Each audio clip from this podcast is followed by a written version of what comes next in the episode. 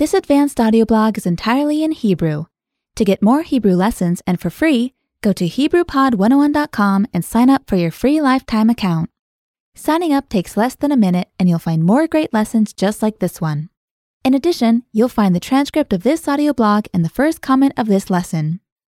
Advanced Audio Blog Season 2, Lesson 2 A Fertile and Populous Region in Israel. Mishor מישור החוף הוא חבל ארץ מישורי בארץ ישראל, המשתרע לאורך חוף הים התיכון, מגבול הצפון בראש הנקרה, ועד לגבול מצרים בדרום, ברצועת עזה. מישור החוף הוא אזור נוח לפיתוח ולהתיישבות.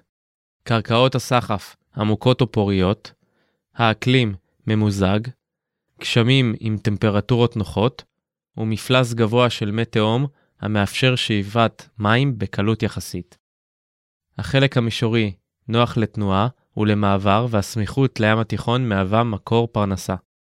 עם הקמת המושבות הראשונות ב-1878 והעליות היהודיות ב-1882, האזור התפתח והתחדש וכיום נמצאת בו מרבית אוכלוסיית ישראל. האזור היה שקוע תחת פני הים עד לפני כשני מיליון שנה.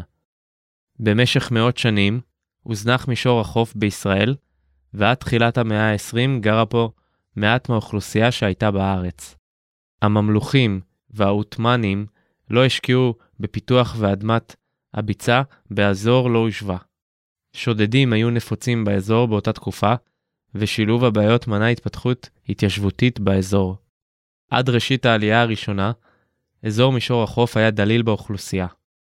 למרגלות הרי השומרון והרי יהודה, התקיימה אוכלוסייה של ערבים בהתיישבות כפרית מבוססת חקלאות. הערבים ניצלו את האדמות הפוריות הנמצאות למרגלות ההר ועיבדו אותן. על קו החוף היו ערי נמל קטנות כמו יפו ועכו.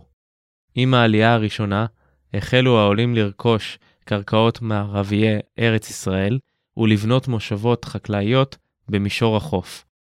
עם קום מדינת ישראל והעליות הגדולות לארץ ישראל, תאוצת הבנייה במישור החוף גדלה מאוד, ומרבית המושבות התפתחו להיות ערים לכל דבר, כמו למשל פתח תקווה, ראשון לציון, נס ציונה ורחובות.